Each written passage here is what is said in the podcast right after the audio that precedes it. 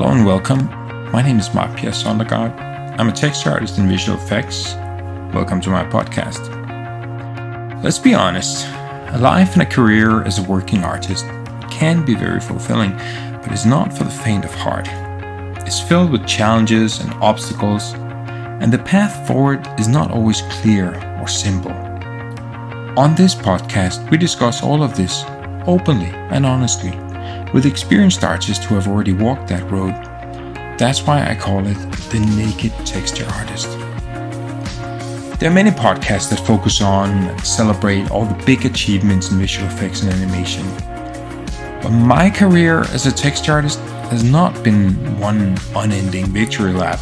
So personally, I'm more interested in learning how my fellow artists handle the hard things, when things don't work, when things break, when we're expected to produce the impossible. All of that stuff that takes place behind the curtain.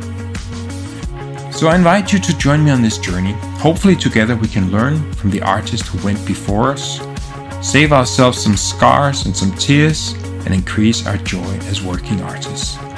Welcome to the Naked Texture Artist. Before we start, as a preface, or an episode zero, if you will, I wanted to talk briefly about my motivations, the reasons I have, and the ideas I have for this podcast. I already touched on it in the intro you just heard, but allow me to speak for a moment a little bit more in depth about what purpose this podcast serves, why I want to spend my time creating this, and why you should consider spending your time and attention listening to it. How can we best describe the dilemma of being an artist? How do I explain it? As an artist, we do not choose this life. And I think if we had the choice, we probably wouldn't choose this life of being an artist. To others, to people on the outside, it may look glamorous because we are able to conjure things out of nothing. We're able to make things that never happened or existed before, and it just looks like magic. And in moments, it does feel like magic to live that life. But the secret that all artists knows is that it is a very difficult life to live these gifts that we've been given, that we have, that other people do not have, they are both a blessing and a curse. That sword, a double edged sword, it comes at the edge that sort of cuts ourself is, what should we say? It comes with the artist temperament. And a couple of key parts of that is introversion, for example. Typically, artists are introverted people and we need that. It's good for the long hours of concentration and focus that is required to produce something outstanding. However, the flip side of that, that is also very bad for you to keep staying in your head for all that time and, and keep pushing everything, your focus inward.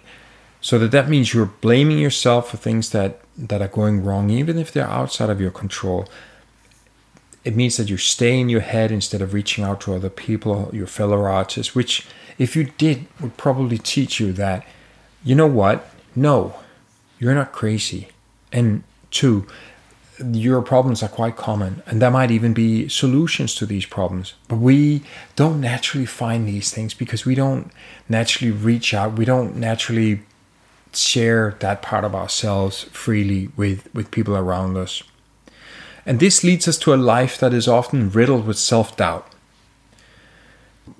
There's no cloud without a silver lining, isn't that how the saying goes? And even self doubt is useful because it helps keep pushing us to higher and higher heights, higher and higher levels of quality. But it is also, more than that, a very heavy thing to carry around with you in your day to day life.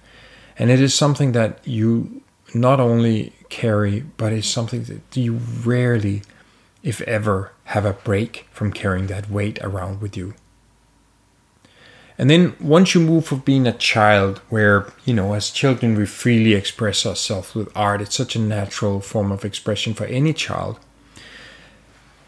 Wasn't it Matisse that said that uh, all children are artists and and an artist as we think of them are people that at will can go back to that child state. In any case once you move from being a child where you just care free practice your art and you move into the adult existence where now you have the pressure of turning your art into something that can pay rent.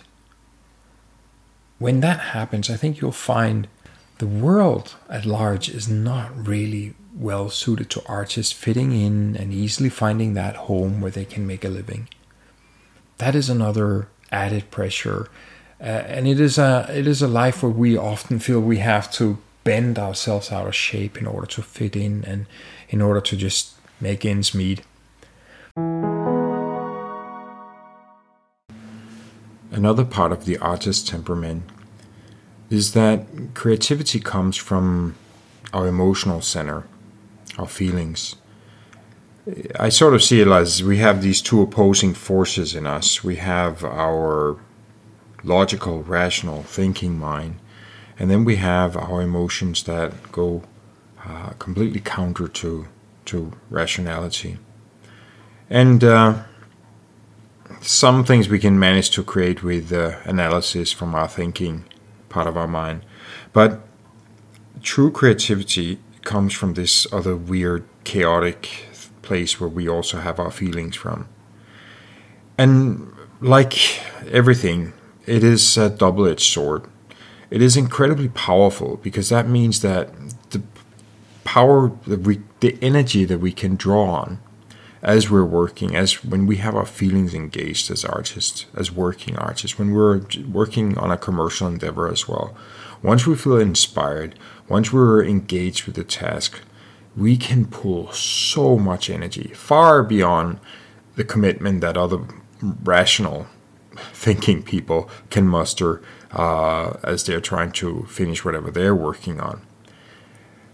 However, the blind spot, the blind side to all of that is that as we're working from an emotional place, we don't have sort of the rational thinking, cleverer mind that says, wait a minute, stop here for a moment. This is crazy. Uh, the situation that you're in right now doesn't make any sense. Um, or what you're asked to do is completely unrealistic, or whatever it may be we don't have that sort of clever vo- voice in, in our head the deeper we are in that emotional place. So we're completely vulnerable to being taken advantage of uh, by situations or by our own good nature or by other things. It's not even that it has to be malicious, but it just so happens. It could be outside third parties or it could even be ourselves as we're driving ourselves way harder than we ought to, to be. And that is just another complex layer of this artist temperament that we're carrying around and that makes us who we are and unfortunately also gives us a very difficult life as we're trying to navigate the working artist life. I'm sure a lot of you are familiar with imposter syndrome which is often where a lot of these uh, downsides to the artistic temperament leads us to. The imposter syndrome is the idea that even though you have worked successfully, even with awards and accolades and on the biggest projects, and your work has uh, made millions of dollars for your employers and so on and so forth, still, year after year, you feel like you're an imposter. You feel you are just on the verge of being discovered that one of these days, just one of these days, it's probably today, somebody's going to find you out, find out that you're no good, that you've just been faking it all along and you have no skills, no real talent, no ability, and that's going to be the end of you. This is a um, dark burden that a lot of artists uh, carry around with them, and it can lead to a lot of shame and unspoken bad stuff that's not helpful that's not um, healthy for your uh, mental health state. And again, this is that flip side of the coin of being an artist. This is uh, edge of the double-edged sword that sort of cuts yourself. So, the life of an artist can be very fulfilling in moments, but sadly, by and large, it is a very difficult one. And this is before we even start weighing in all the unique challenges and problems that comes from working in visual effects and animation. So I wanted to create this podcast to answer all those big questions, which have been challenges and roadblocks in my career or challenges to my well-being and happiness. And in some cases these questions are still plaguing me. They're still unanswered and puzzling me which is why I need to learn from my fellow artists. And where I managed to answer one question that was troubling me in the beginning of my career, or the middle of my career, then five new ones spring out in its place. It's it's never ending this learning process. And I think that these issues are universal. So all other working artists should be able to learn and benefit from these learnings too. That's why I'm recording these conversations. That's why I'm publishing these conversations as podcasts so that we all can benefit from them, not just me and whoever I'm happen to be talking to at the moment. I genuinely hope that this podcast will help me and you to lead a better and more fulfilling life as working artists, whether that's in visual effects or animation or whatever other medium you happen to work in. The first few podcasts will feature conversations I've had with three texture artists. They're long conversations. I think I spoke for two, three, four, five, maybe hours with each of them. And I'm trying to edit the, those conversations into smaller episodes. So there'll be multiple episodes with each artist. The first artist I talked to was Stephen Thornhill. Stephen and I worked together back at my very first gig in the visual effects industry when uh, Digital Domain started a London office where he was one of the senior texture artists there. And uh, other than being a good friend and obviously a long-time colleague, he just struck me as something a little bit different. There is more to Steve than just turning up for work and painting textures and doing good work uh, from from nine to five. He is somebody who has also managed to um, exhibit his uh, personal artwork, paintings, and so on and so forth. And that that just uh, shows a whole different side to a texture artist. So a very well-rounded artist that uh, I have a lot of respect for. So he was uh, one of the first on my short list of uh, people I wanted to talk to. Among the first guests, I had to include my good friend Manuel Manuel Huertas Machena, an artist from uh, Peru that I met when I first moved to Montreal, where we were working together at Atomic Fiction, uh, working on uh, Deadpool and other shows. Manuel is just an absolute bundle of joy.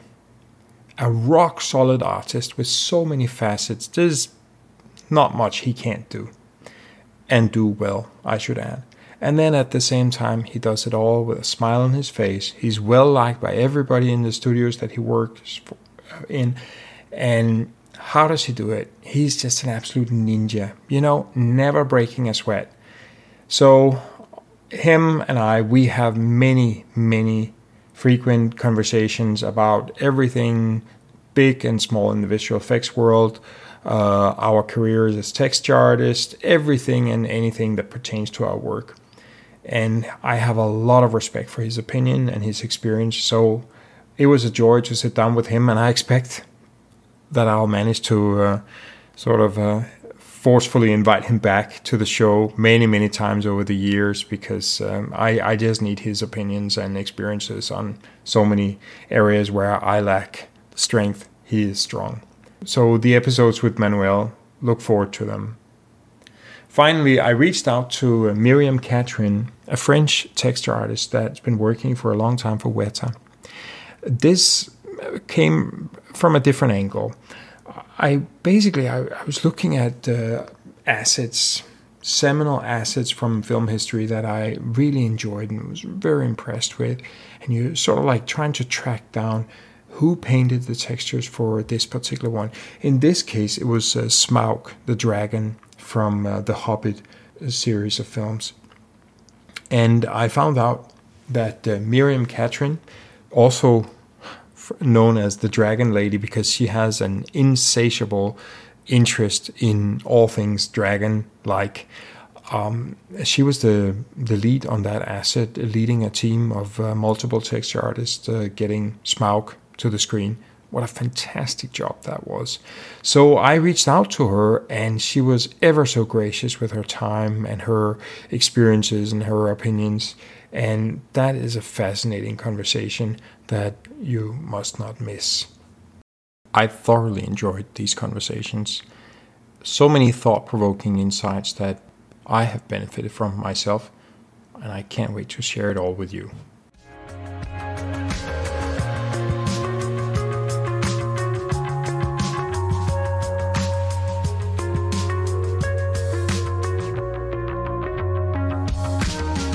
Thanks for spending a little bit of your day with us. We have a tiny bit of housekeeping to do on the way out. If this episode has been helpful to you, why not share the podcast with your colleagues and friends? If you'd like to support the podcast, I'd appreciate if you bought me a coffee. You can do that on Ko-fi. That is spelled ko-fi.com forward slash the Naked Texture Artist. One word. If you have suggestions, comments, or questions, I'd love to hear them. Feel free to drop me a line on the naked texture artist at gmail.com. That is the naked texture artist written out in all one word at gmail.com. As I mentioned, having a busy day job in visual effects means my release schedule for this podcast can be a bit irregular. So if you don't want to miss out, subscribe to the Naked Texture Artist wherever you get your podcasts. Or follow the podcast on the socials, then you'll be alerted when the next episode drops. The music in this episode was Awake by Tycho. Nick Sifoni helped put the sound together, and everything else was done by me, your host, Marque Pierre Sondergaard. Speak to you soon.